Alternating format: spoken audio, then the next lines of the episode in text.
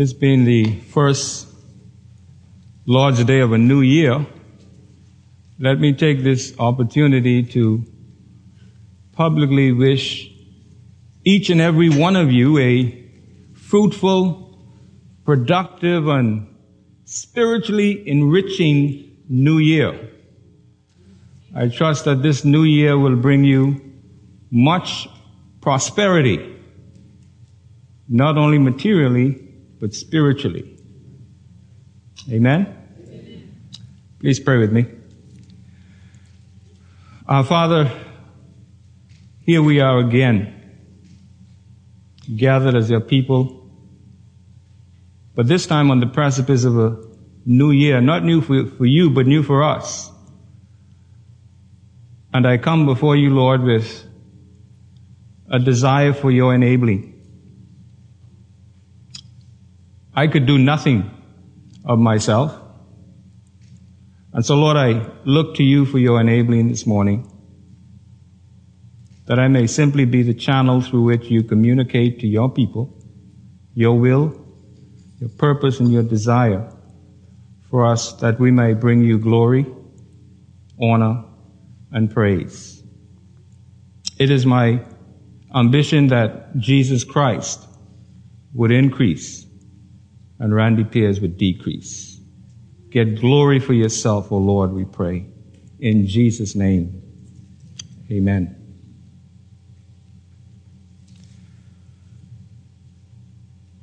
Shortly after his release, an American hostage held for more than a year in Tehran returned to his home church, where he shared his faith and, and also his doubts that were part of his pilgrimage during those long, dark days in captivity. He said there were times when all of the hostages felt that God was just sitting this one out. On the other hand, he also explained that he knew of no hostage who failed to rely on spiritual strength during the blackout of that long ordeal. He said the enabling he received was as a result of his quiet nightly dialogues with God.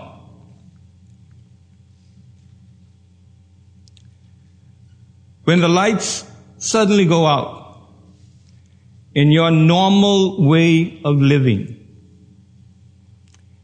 in the humdrum of your day in and day out routine, and all of your comfort zones are violated. The question is, what do you do? What do you do?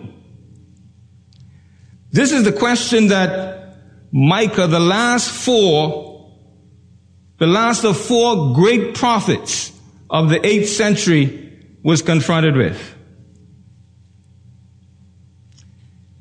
In Micah chapter 1, verse 1, the scene is, is set.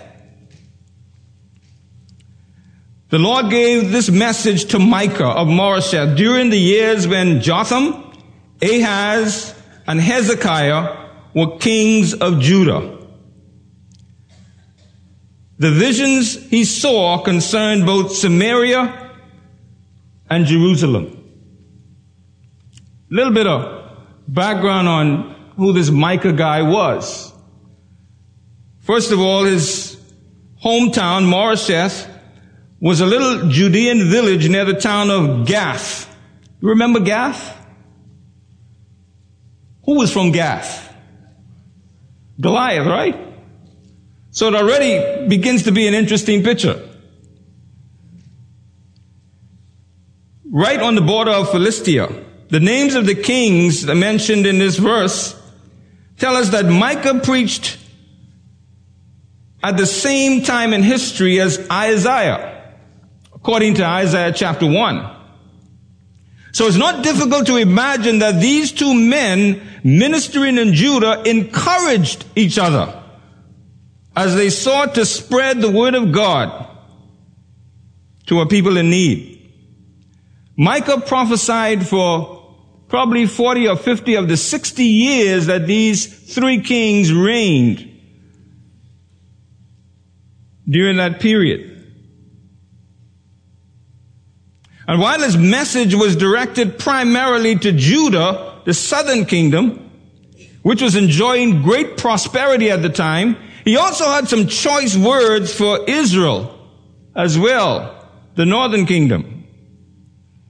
What was interesting was of the three kings, Jotham and Hezekiah were good kings who really tried to please God. They really tried to do what God wanted them to do and really help the nation according to 2 Kings chapter 15.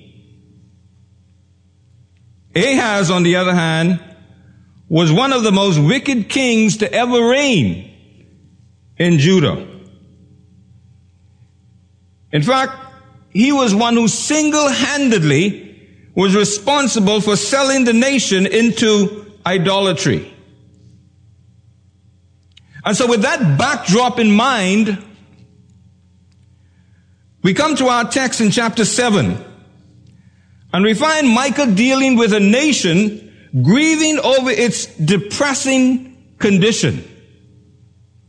The first 10 verses of chapter 7 lays out the depressing state of the nation and what Micah was confronted with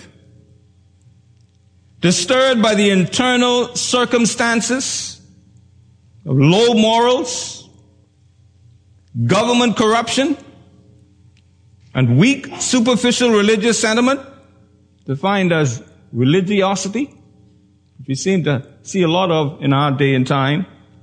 Micah predicts that Jerusalem would be totally wiped out, totally destroyed because of the condition that it was in. So let's read from verse 1 of Micah chapter 7. Notice what he says. How miserable I am.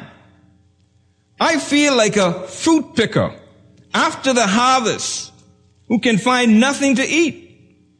Not a cluster of grapes or a single early fig can be found to satisfy my hunger.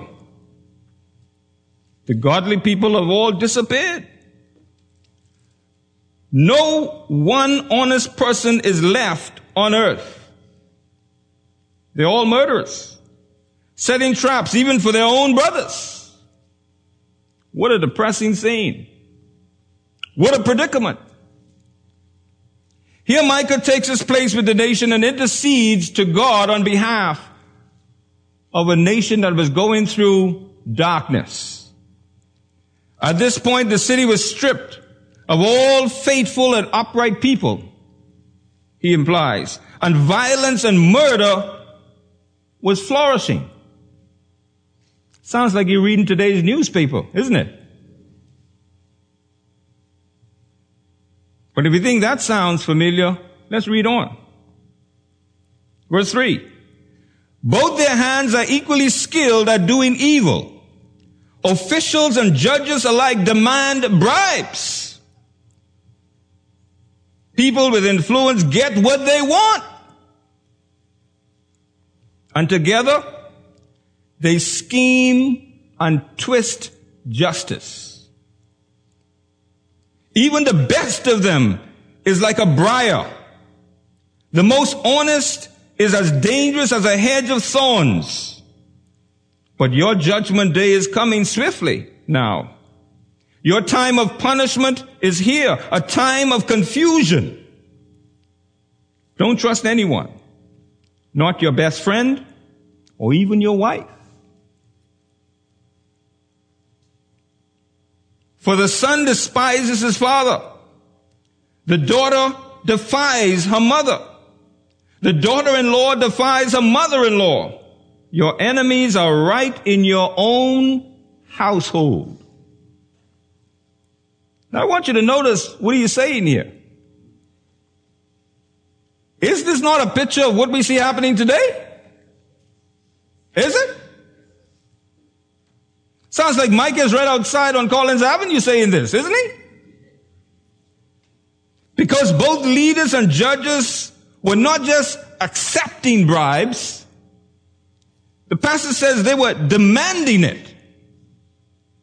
Now they were getting paid for their jobs, but they were demanding bribes. And, and, and Micah says it wouldn't be long before the reality of their punishment became a rude awakening for them. We can take comfort in those words because such will be the case in our day as well. But not only that, he says, hardly anyone can be depended on. Friends, neighbors, even relatives, he says, betrayed each other. But notice, in spite of this depressing circumstances, Micah looked intently for evidence of God's working. He didn't give up. He didn't see the situation as helpless and hopeless. He looked intently for God's working as he fully trusted God to act, but in his own time and in his own way. The imminent judgment of God on the nation meant that Israel was facing a blackout. The lights were going out for Israel. And we need to be reminded that as long as we are above ground and breathing, blackouts will come because blackouts are inevitable. It's not a matter of if, it's a matter of when. Perhaps some of you are going through your own blackouts right now in the form of financial difficulties, relationships in trouble, marriages in trouble, sickness, ill health. Blackouts are inevitable. In fact, the age old question of why do bad things happen to good people is prompted by blackouts. We see it. We've seen it all through scripture. Despite his thrill of victory on Mount Carmel in defeating 450 prophets of Baal, Elijah could not avoid the blackout of Jezebel's revenge. Despite their bold stand for God against Nebuchadnezzar, the three Hebrew boys could not avoid the blackout of a fiery furnace. Despite maintaining a, a, a faithful prayer life, even though it violated the king's decree, Daniel could not avoid the blackout of the lion's den. Despite being the voice of one crying in the wilderness, prepare ye the way of the Lord. John, though he was liked by the king, could not avoid the blackout of an executioner's axe as his head was demanded on a platter. And then what about others we can think of in scripture. History is replete with bad things happening to good people because blackouts are inevitable. They will come. And so Micah's discouraging message delivered yesterday or back then serves as a practical example for us today of expectant faith. Because he shows us what faith actually does when blackouts come. When blackouts come, what does your faith do?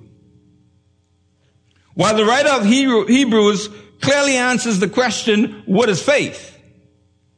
In chapter 11, we call it the faith chapter. He begins by saying faith is the confidence of what we hope for or that what we hope for will actually happen. It gives us assurance about things we cannot see. That's the tool, that's the equipment that God has given us to deal with blackouts. What we need to be constantly reminded of today is what faith is capable of doing when it is applied. See, a lot of us have faith. Many of us are like the, the disciples on the ship in the storm. When the storm started to rage and, and the disciple says, Lord, this storm is going to kill us. What are we going to do? And Jesus' reply was, where is your faith? We all have it. The question is, what do we do with it when blackouts come? So what do we do with our faith? What does faith do when blackouts come? Well, when blackouts come, faith accepts. Faith accepts the suffering and difficulties as an expected part of life. Notice what Micah says in verse 7, verse 9 of chapter 7. He says, I will be patient as the Lord punishes me. He doesn't say, I will complain, I will gripe, I will grumble. I believe that the squeaky wheel gets the most oil, and so I'm going to make a whole lot of noise until I get some action. He didn't say that.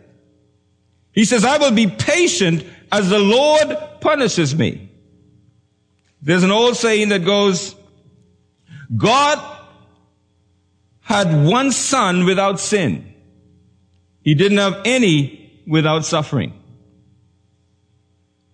And you know, it's a harsh reminder for all of us of the certainty of suffering in every single life. All of us will face the blackout of suffering at some point or another in our lives.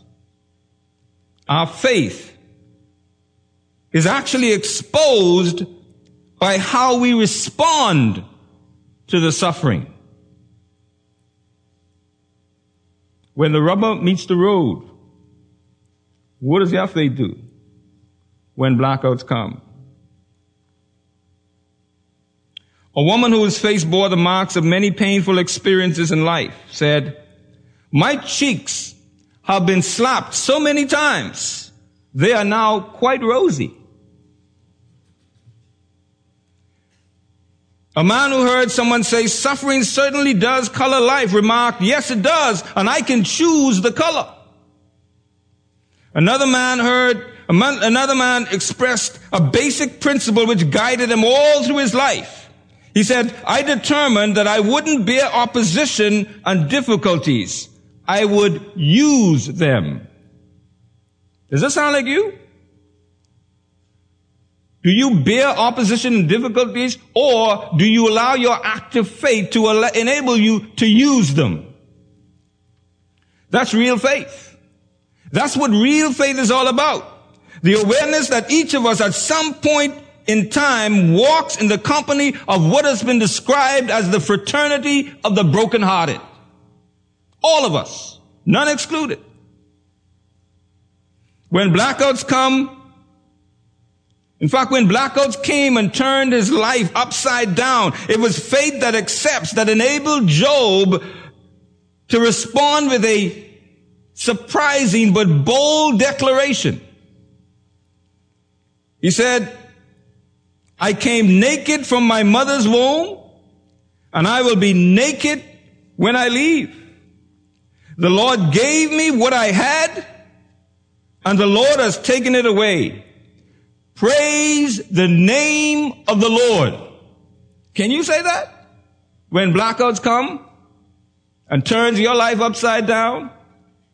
When your marriage is all broken to pieces? And your children are disobedient and out of control and, and all those financial reverses are beating down on you? When the phone continues to ring from debtors and you can't pay the bills?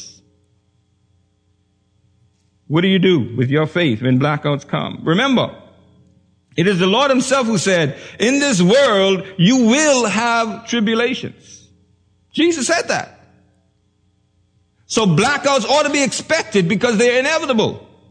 The Bible also declares that many are the afflictions of the righteous. But does it stop there? What else does it say? But the Lord will do what? Deliver them out of some of them. And the rest is up to you. Does he say that? The Lord will deliver you out of half of them, 50%, and the rest you're on your own. Does it say that? But that's the way we act sometimes, you know. He says the Lord will deliver him out of them all. So we should not be afraid of the blackouts that are inevitable. We need to understand that occasional blackouts in our lives serve to remind us that our sufferings are not necessarily, they don't necessarily point to any insufficiency of God in God or any immorality in us. It's simply a part of life in this sin cursed world. What does faith do when blackouts come? It accepts. It accepts the circumstances and the situation because it understands that God is still in control. When blackouts come, faith does something else. It also adheres. It sticks. It hangs in there. It doesn't let go. Doesn't throw in the towel. Doesn't say, enough is enough. I'm out of here. Faith doesn't do that. Micah says in verse 7, I wait confidently for God to save me. What this tells us about how faith, real faith acts is that it is patient. It waits. It waits for God to respond. It waits for God to act. Speaking from experience, the psalmist David could say, you can be sure of this. The Lord set apart the godly for himself. The Lord will answer when I call to him. You believe that? Do you believe that God will answer when you call to him? That's what a faith that adheres, believes, and stands by. If you've ever prayed and felt that like your prayers have, have bounced off the ceiling, this verse gives us an assurance. That as a believer, you have been set apart by God. It tells us how much God really loves you, more than you could ever imagine. He's not going to abandon you. In fact, he said that. He said, I will never leave you nor forsake you. I'm going to be there for you. In other words, I've got your back. Faith adheres, it sticks, it doesn't let go. So such being the case, Instead of looking at God through the darkness of your problems, why not try looking at your problems in the light of God's promises and His awesome power? Can you do that? Because if you do, if you can, you are, you are applying your faith as a faith that adheres, that sticks, that hangs in there, that doesn't let go, that doesn't give up, that doesn't throw in the towel.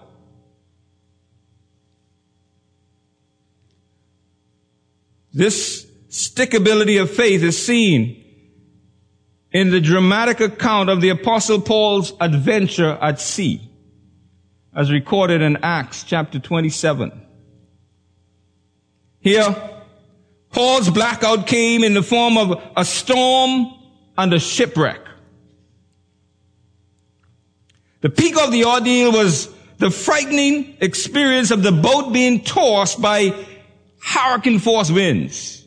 And the darkness was so thick that the sailors couldn't see a single thing.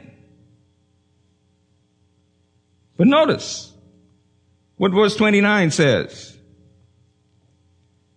It says, at this rate, they were afraid they would soon be driven against the rocks along the shore. So they threw out four anchors, not one, not two, not three, Four, I, I didn't know they had that many anchors on a boat. Oh, you, you sailors, do you have that many anchors on a boat? Where's Charlie? You do? I didn't know that. They threw out four anchors. And they prayed for daylight. For Paul, applying faith that sticks meant having the patience to put down the anchors and then wait for God to make the next move. Do we do that? When blackouts come into our lives and try to turn our lives upside down? For us, this means having the patience to do our part, then wait for God to do his part. Many times we fail to do our part and we want to dictate to God what he should do. And when God doesn't do anything, we wonder, Lord, what's happening? Where are you? And that still small voice is saying to us, just waiting for you to make your move. Just waiting for you. God is willing to make his move. But we must be patient and willing to make ours first. A Christian woman who was informed that her only son was involved in a terrible accident was rushed to the hospital. When she went to the hospital, she got there with her husband. As soon as they walked into the hospital, her husband collapsed by her side with a heart attack. By the time her pastor got there, this dear saint of God had both her only son and her husband in the intensive care. Because he didn't know what she could possibly be thinking. The pastor didn't know what to say. He was at a loss for words. But as he sat down beside her, she said to him, Pastor, I'm not going to make any conclusions about all of this until God gets through with it.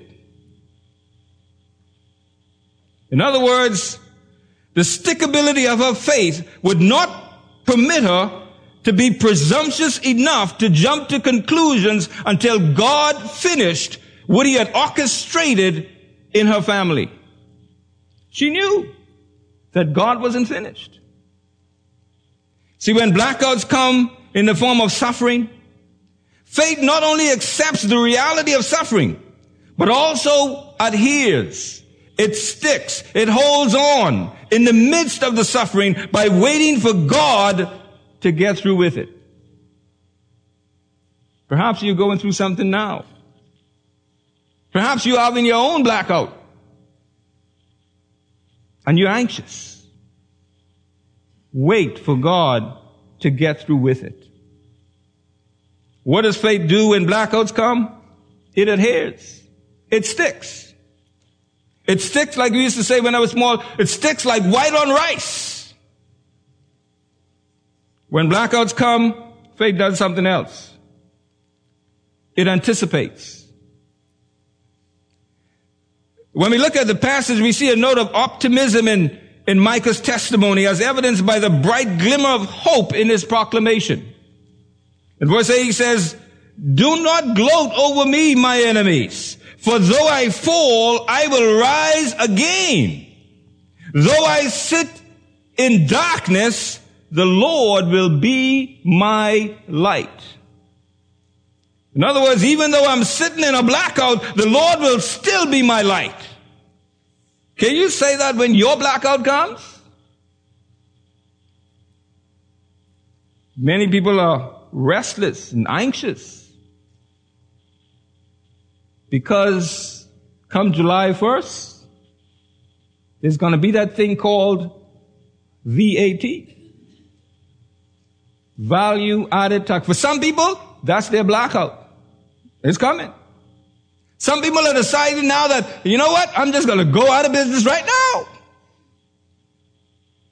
Rather than wait for it to come.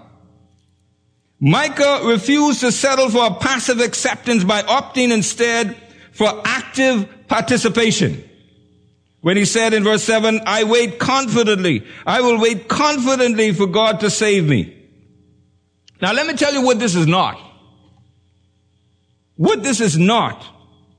It's not shallow optimism which refuses to recognize the reality of suffering. That's not what it is. Some people go through that. It's not a pie in the sky diversion which naively ignores the darkness of the moment. In other words, it's not being in denial. I'll tell you what it is. It is a hope born out of suffering. Something does come out of suffering. It is an optimism tainted by reality. But it's also something else. It's a, it's a light glimmering ever so faintly in the midst of life's darkness. And then we come to verse 10. Notice what Micah says. He says, Then my enemies will see that the Lord is on my side.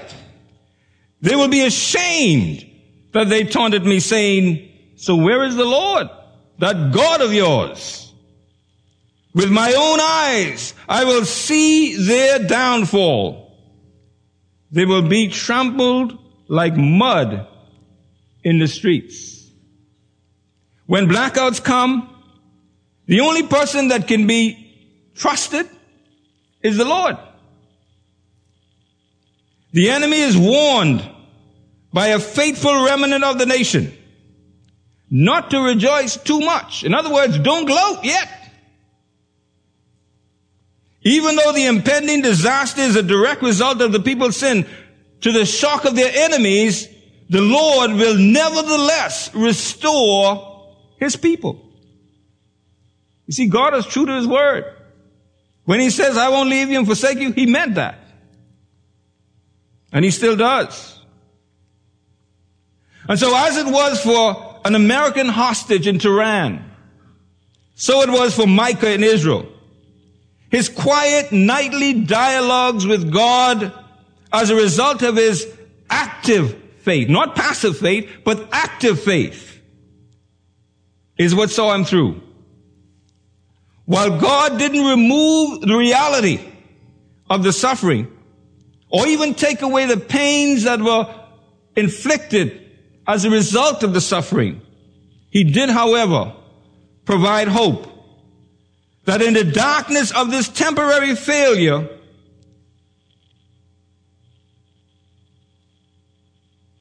there would be an eclipse of light, the light of God's eternal glory. And he'll do the same thing for you and me today when we encounter the blackouts in our own lives. What does faith do when blackouts come? It anticipates. It anticipates that God is still on the throne, that God is still alive, that God is still working, that God is still moving, that God is still working on behalf of his people. But as we close, it's not a matter of if, it's a matter of when. Because blackouts are inevitable. So what did Micah do when the blackouts came? Notice, he demonstrated great faith in both God personally, as we see in verse 7, and also on Israel's behalf, as we see in verses 8 through 10. And he publicly stated, that he would wait on God because God hears and saves when help is needed. Now we say that, but do we really believe that? Micah did. And he declared that publicly. He believed, he stated publicly also that God would not fail to bring his people through when times were tough. And he's still doing that today. He publicly has stated that Israel must be patient in the punishment because God would bring them out of the darkness. God would deliver them from the blackouts that they were experiencing. Just wait, he says. Be patient. God has not given up. And then he also stated publicly that their enemies would be punished by God himself. What blackout are you experiencing? Here's our application. Each of us can use this, each of us can have the same kind of relationship with God that can allow us to have confidence just like Micah. Instead of taking extraordinary talent, all it takes is faith in God and a willingness to act on that faith by understanding that when blackouts come, Faith doesn't just sit idly by. It accepts. It adheres. And it anticipates. What does your faith do when your lives are invaded by blackouts? When your life is turned upside down, is your faith passive? Is it idle? Or is it active? I trust that as you leave here today, you would think about that. And you would think that, think about the fact that God has given you the greatest tool that you could ever have to conquer any blackout that invades your life. The tool of faith. It's simply a matter of what you do with it. Amen? Father, your word reminds us that you've given us everything we need for life and godliness. And faith is one of those things. It has moved mountains. It has done a tremendous amount of things in the lives of so many who acted on it. We pray, Lord, today that as we leave here and we go about our daily lives and encounter all the difficulties that turn into blackouts in our lives, we would be able to have an active faith like Micah. A faith that accepts the circumstances because we know that God will not allow us to go through anything unless it is filtered by Him first. A faith that sticks. A faith that anticipates God's next move.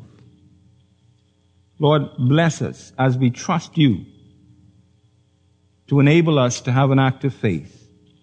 And as a result, give you all the glory, the honor, and the praise. For this we pray.